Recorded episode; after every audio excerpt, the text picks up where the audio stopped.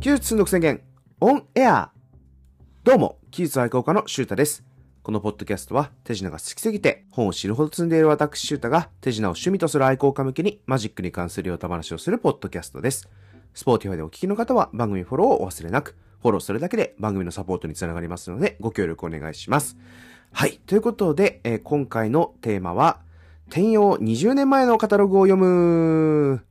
はい。ということでですね、まあ日本が誇る、世界に誇る技術メーカー、マジックメーカーの天陽さんが、まあ毎年実はカタログを出しておりまして、物理的なですね、まあ冊子のカタログ出してまして、まあそちらをですね、えー、なんと20年前、2004年のカタログをですね、この前ちょっと実家に帰った時に発掘いたしまして、いや、これはエモいなと。はい。あの、現代っぽいね、令和っぽい言葉で言うとエモいなと。まあ、懐かしいなと思いながらですね、えー、掘り出してきましたので、まあ、それをペラペラめくりながらですね、えー、いろんなことを話していければなと思っています。えー、実はこの2004年以外の年度のね、カタログも何冊か発掘しまして、えー、まあ、今回のエピソードがちょっとでもね、好評であれば、あの、別の年のやつも読んでいきたいなと思っております。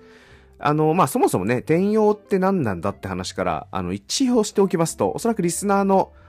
90%ぐらいの方はご存知だと思うんですが、万が一初めて、えー、このポッドキャストを聞き方のためにですね、えー、説明しておきますと、まあ、転用は先ほど申しましたように、えー、世界に日本が誇るマジックの会社です。え、マジックの道具とか、まあ、解説であったりだとか、まあ、あとはパズルとかそういったものも作っているもので、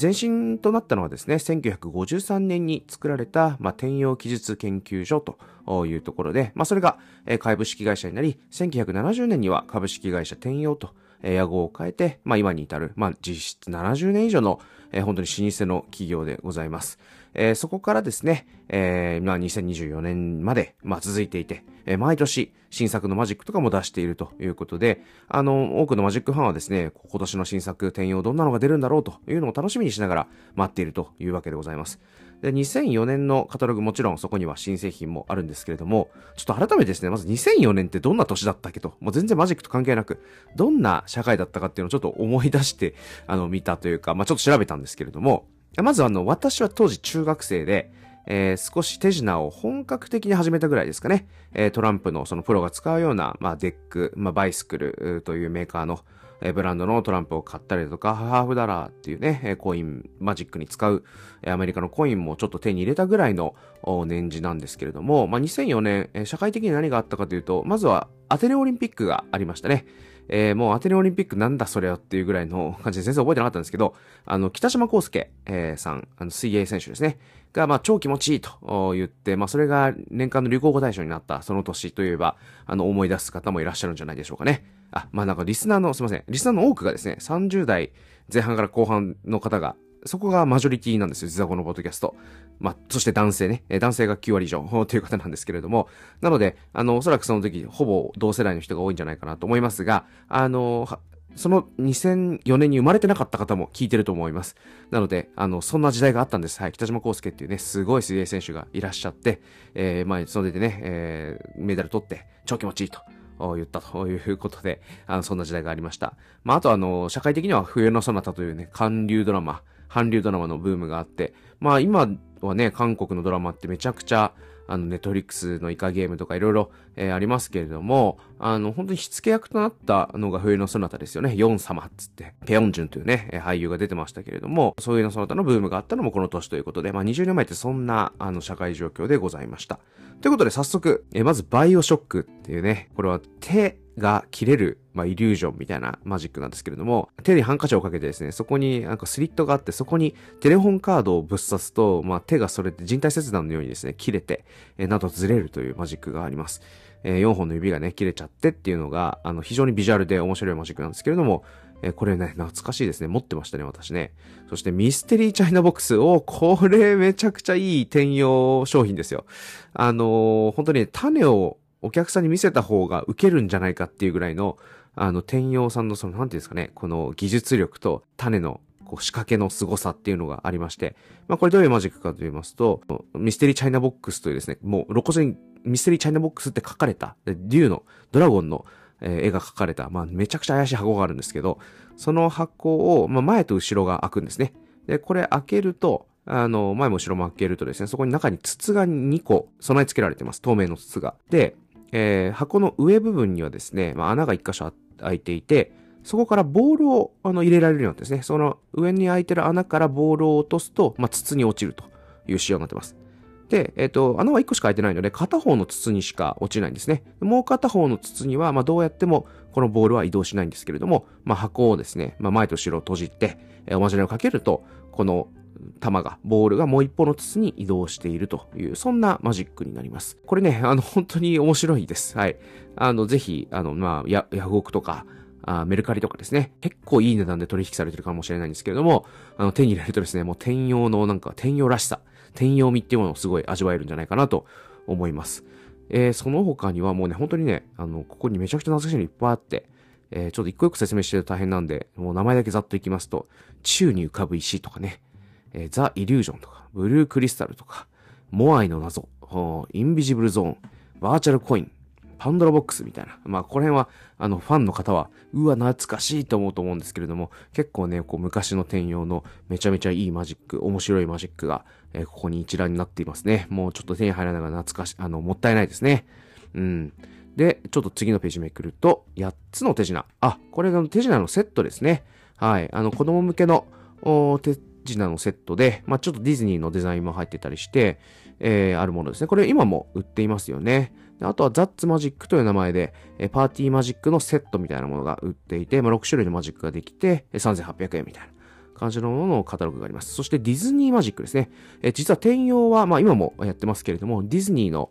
コラボレーションをして、まあディズニーマジックシリーズを売っています。え例えば、あのディズニー、あ、この前ディズニーランドのマジックショップの話もしましたけれども、もちろんそこにも関係あるんですけれども、まあ、ミッキーとかね、プーさんとか、そういったディズニーキャラクターをあしらったマジック道具、まあ、その特製トランプであったりだとか、えー、魔法のキューブっていうですね、キューブがバラバラなのが、まあ、一瞬で揃うとか、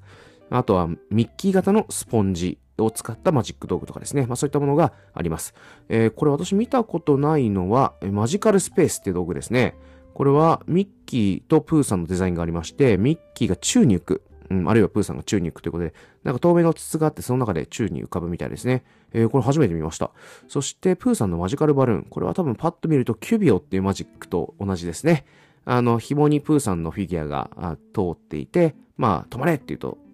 あの、マジシャンの命令に応じて止まると。これは今ディズニーシーで、あの、チャンドゥという、シンドバッドセブンボヤジというですね、アトラクションに出てくる可愛い虎がいるんですけど、それのバージョンが出てますけれども、まあ、それとほぼ同じなんじゃないでしょうかね。はい。えー、他にもいろいろマジックが、ディズニーマジックの道具が書いてあります。はい。そして次がパーティーマジックシリーズ。えー、これもね、最近多分売ってないものですよね。あの、魔のロープというロープが繋がったり外れたりする道具だとか、レインボー20世紀シルク。これはね、20世紀最高のハンカチーフマジックとか言われてますけれども、あの、2つの、2枚のシルクを、まあ、結んでガラスのコップに入れておいて、で、こう、別の色の、まあ、これレイ、あの、店員さんの場合はレインボー、虹色の、えー、ハンカチ、まあ、シルクですけれども、それを手の中に入れると消えちゃって、先ほど結んだシルクの間に結ばれて出てくるという、これもう往年の名作ですね。えー、こういったものも売っていましたと。そして次のページ行くと、科学手品18。これも初めて見ましたね。これは多分科学マジックのセットですね。科学と作詞のマジックが18種類入っている。無限に伸びるコイル。リングするリング。水の空中浮遊などなど。無重力ボール。あこれ初めて見ましたね。こんなのあったんですね。えー、子供と一緒に家族で楽しめるっていうのがコンセプトだそうです。そしてマギー・シンジさんがいらっしゃいまして、えー、フェレットとレッサーパンダのフィギュアですね。これマジカルペットという、こう、あの、マギー・シンジさんは、ラッキーくんでしたっけ？えー、という名前で、あの、自由自在にこう人形を操るマジックですけれども、えー、それがありますね。はい。そして、えー、さらにページをめくると、マジック入門のシリーズがあったりと。なるほど。これはなんか今でも売ってそうですね。3種類のコインマジックができたりとか、あ手の中からハンカチーフが現れるみたいな。ですね。おということで、ここまでは商品の本当にカタログですね。で、ここから結構、もじもじしい、えー、文字ばっかりになってるんですが、えマジックタイムスと称してですね、まあ、2004年のマジックニュースが書いてあります。まあ、天陽さんのマジックニュースが書いてあります。これは第45回天陽マジックフェスティバルのレポートがまず書いてありますね。えー、実施されたのは2003年9月7日に東京の日本橋三越劇場で開催された天陽マジックフェスティバルのレポートです。えー、これはいいですね。お、ゲスト、スペシャルゲストめちゃくちゃすごいですよ、これ。なんとこの年のスペシャルゲスト、島田春夫さんだそうです。あの、島田春夫さんご存知ない方、のためにお話をしておきますと、はい。で、島田春夫さんはですね、高校1年生で、まあ、この天陽というこう会社の名前の由来にもなっている小極祭天陽さんというえマジシャンがいらっしゃいましたけれども、まあ、その方に指示してですね、あとはこの石田天海という、また、これももう世界で活躍した日本人のマジシャンなんですけれども、えからもこう学んだ、あ本当に日本のスターマジシャンで、えー、17歳でプロデビューを果たして、もうその後ですね、日本を離れて、海外、まあ、オーストラリアとかアメリカとかを拠点に活躍なさったマジシャンです。ドラゴンイリュージョンというですね、彼が本当にこう世界で有名になった、あまあ元から有名だったんですけど、さらにそれを有名にしたですね、えー、もう竜が現れる、イリュージョンマジックステージを全体使う、もう本当にダイナミックな、えー、マジックがあるんですけれども、あの、そちらで本当にアメリカとか海外で活躍したというのがあります。そしてなんとですね、この天陽マジックフェスティバルでドラゴンイリュージョンをやってくださったそうなんですね。すごいな、本当世界の島だという、それでやっぱ言われていて、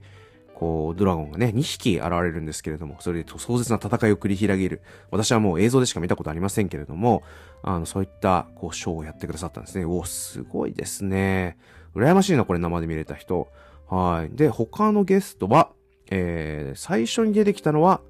なんと、山上兄弟ということです。はい。山上兄弟、これ2004年当時は、なんと小学2年生と小学3年生ということでした。あの、テジナーニャの、えー、二人組ですね。えー、本当に、あの、ちっちゃい、あの、ちっちゃいって言ったですね、世界最年少イリュージョニストとして、えー、ギネスブックにも、あの、登録された、あの、お二人が、まあ、当時は小学生で、まあ、今はもうね、えー、青年になっていらっしゃいますけれども、まあ、当時からイリュージョンをやっていらっしゃったと。そして他のゲストは、野瀬ゆりえさん。えー、ですね。この方もご存知の方は、あの、このポッドキャストのリスナーの方は多いと思いますけれども、えー、ハンカチフを使った美しいマジックとビリヤードボールを使ったマジックを講演してくださったということです。そしてブラック島田さん。おタバコのマジックで有名な方ですね。えー、とか、えー、パントマイマーのチカさんとかがこうゲストでなされたということです。はい。ということで、お、いいですね。帝王マジックフェスティバル私ちょっとしばらく行けてない。コロナ前に行けて、えー、それ以来行けてないので、えー、ちょっとね、久々に、えー、天陽マジックフェスティバル行きたいなーっていうのを思っております。そして次のページをめくると、お、なんと、第2回ジュニアマジシャンビデオコンテストの結果発表ということになってますね。あの、ジュニアマジシャンビデオコンテストっていうのが、あの、天陽さんやってまして、これ、この時が第2回なので、ほんと始まったばっかりですね。えー、17歳未満の、あ、17歳以下のえー、マジックをやってる方が、まあ、映像に撮ってですね、まあ、それを店員さんに送って審査してもらって、えー、グランプリ最優秀賞ですね、は賞金10万円。そして、えー、手品百科事典のターベルコースインマジック全8巻セットをプレゼントということで、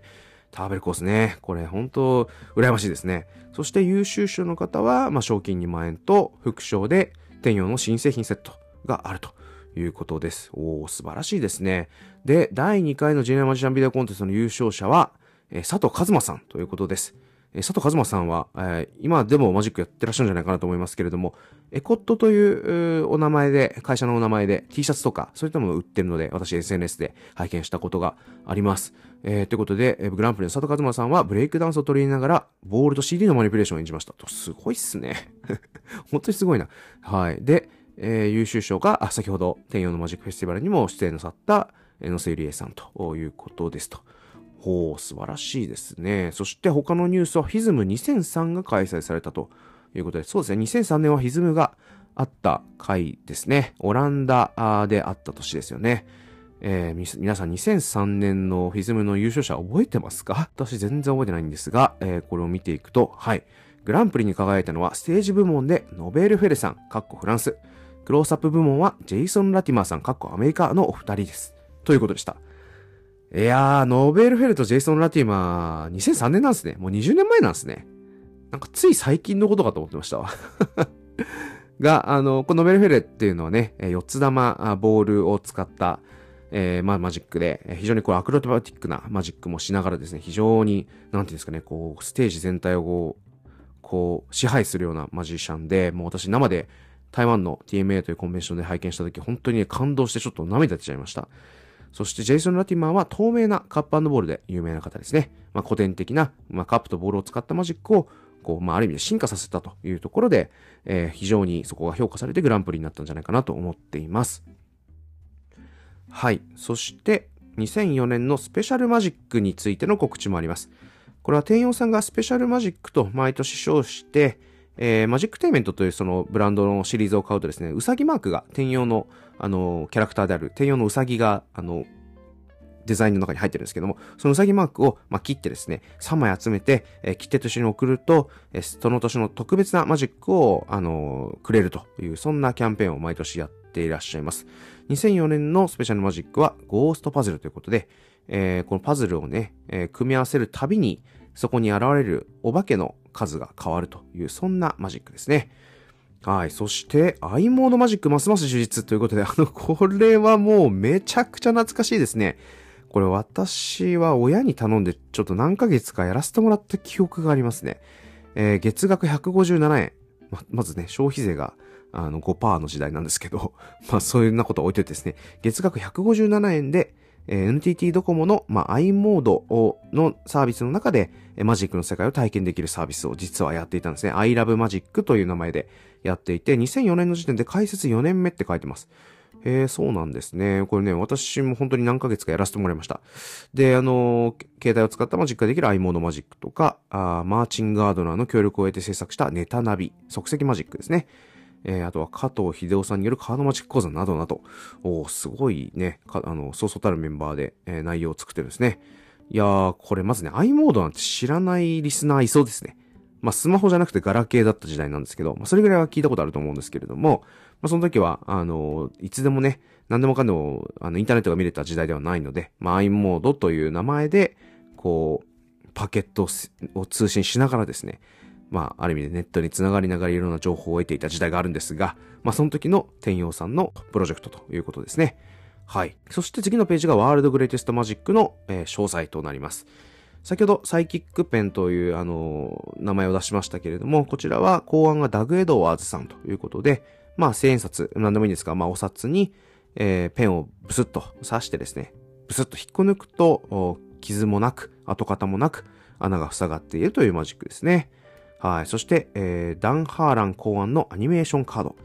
これはトランプの裏に、まあ、妖精が書いてあるんですけど、その妖精がお客さんの選んだカードを当てるというものですね。これカードトゥーンとかっていう名前でも売られてるやつだと思います。そしてスティーブ・ダシェック考案の踊るハンカチーフというマジックですね。これはあの赤いシルクが、シルクハンカチーフがこう縦横無尽に空中を駆け回るというそういったえマジックなんですけども、現代はワルツィング・マチルダというそんな名前でなっているということです。はい。そして次のページが2004年のマジックテイメント新製品。えーマネースプラッシュが考案が菅原茂さん。お金がどんどんどんどん増えていくマジックですね。なんか四角い箱の中にお金を入れるとどんどん増えていくと。そして考案下村智之さんによるゴーストペット。これはお化けが入った箱ををまあ、イメージしてですね、その箱が勝手に立ち上がったり勝手に開いたりとかそういったマジックですね。そして近藤博さん考案によるモバイルイリュージョン。これはこう紙に、まあ、名刺台のサイズに、まあ、美女が書かれてるんですけれども、それを貯金と、まあ、切ってですね、そのケースに入れると、その、えー美女が復活したり、まあ、これ別に美女じゃなくてもいいんですけれども、名刺でもいいし、トランプでもいいというところで、えーちょっと不思議なマジックと。そして、えーフェードアウトという最後のマジックが鈴木徹さんが考案で、金とかクレジットカードが徐々に消えていく、これビジュアルに徐々に消えていくという、そんなマジックになります。えーこれ私この中だと、モバイルイリュージョン持っってますね。これは買いました。で、買って遊んで、いろんなこうアレンジを考えていた記憶があります。うん、なんか本当に中学生の頃を思い出しますね。そして次のページ以降は、まあ、ディズニーキャラクターのマジックの詳細だとか、えーその他あマジックテイメントとかそういったもの以外のシリーズの詳細がずっと書いてありますね。えー本当にね、懐かしいのが多いですよ。忘れなぐさのコインとかね、えー小さくなるコインとかね、えーあとはパーティーマジックのシリーズがあーあったり、チャイニーズステッキとかね、消えるミルクとかそういうのが、まあ、ひたすらカタログとして書いてあって、そして、えーあ、こういうのもやってるんですね。これ今でもやってると、あ、今やってないのかどうかわかんないですけど、あの、世界の手品と称してですね、あの、天陽さんがまあ輸入をして、まあ、世界中のマジックメーカーですね、また別の業者が作っているものを輸入している、ジョンソンというですね、まあ、コインマジックの有名なメーカーがあるんですけども、ジョンソンとかバーネットですね。これはあの、ちょっととあるマジシャンがめちゃくちゃよく使う道具があるんですけど、それでめちゃくちゃ有名なんですよ。ちょっとすいません。あの、具体的に言えないの、もし訳ない一応ね、種に触れちゃうかなと思って言わないようにしてるんですけども、バーネットという、えー、製品。そして、ファンタジオという、えー、メーカーもあって、この3社から入手してますね。えー、1.35ドルトリックとか、えー、スコッチソーダとかですね。なんかそういったものがひたすら書いてあります。本当にね、いいお値段しますね。カップスウォレットとか1万円全然超えてるし。はい。いや、こんなのは私全然当然ね、あの、手が出せない値段でしたね。で、えー、アクセサリーがあって、クロースアップマットとかね。そして最後には本の紹介ですね。えー、積んどく宣言なのでしっかり紹介しておきたいと思いますが、ラリー・ジェニングスのカードマジック入門の宣伝があります。これね、まあ個人的にはこれにカードマジック入門にしてはちょっと難しいんじゃねえのって思うんですけれども、まあ、ラリー・ジェニングスという、有名なアメリカの、まあ、カードマジックをすごいあの得意としていた、えー、ラリー・ジェニングスの名前を冠して、えー、カードマジックの、入門書を書いているんですけども、実際にはその中には、あの、傑作選と、傑作のマジックをいくつかチョイスされたものがあって、例えば日本のマジシャンだと、沢博さんとかですね、片倉雄一さんとか、まあ、前田智弘さんとか、そこら辺の方々のマジックも載っているということで、これはだから新版ですね。あの、1個前の9番のラリー・ジェニングスカードマジック入門っていうのがあるらしいんですけども、新版の、宣伝がしてあります。そしてもう1個が、ターベルコースインマジックという、まあ、マジックの、えー、百科事典と呼ばれてますけれども、全8巻。1冊6500円から7000円ぐらいの値段で、まあ、全部揃えると、えー、5万円を超えるというですね、まあ、当然こんなものは、えー、私は学生の時は手に入らなかったんですけども、えー、そちらの宣伝もあるということで、えー、終わりということですね。いやー、どうでしたか？めちゃくちゃ懐かしいなって思った人と、何の話こいつ永遠としとんねんって思った方がいらっしゃると思うんですけれども、おそらくほぼ同世代で転用をウォッチしていた方はですね、懐かしいんじゃないかなと思います。ということで、えー、今回ですね、皆さんぜひ、あの、スポーティファイの質問の方で2004年の、えー、製品とか私が今日喋った製品の中でこれ好きっていうのがあったらぜひ教えてください。それではまたお会いしましょう。バイバイ。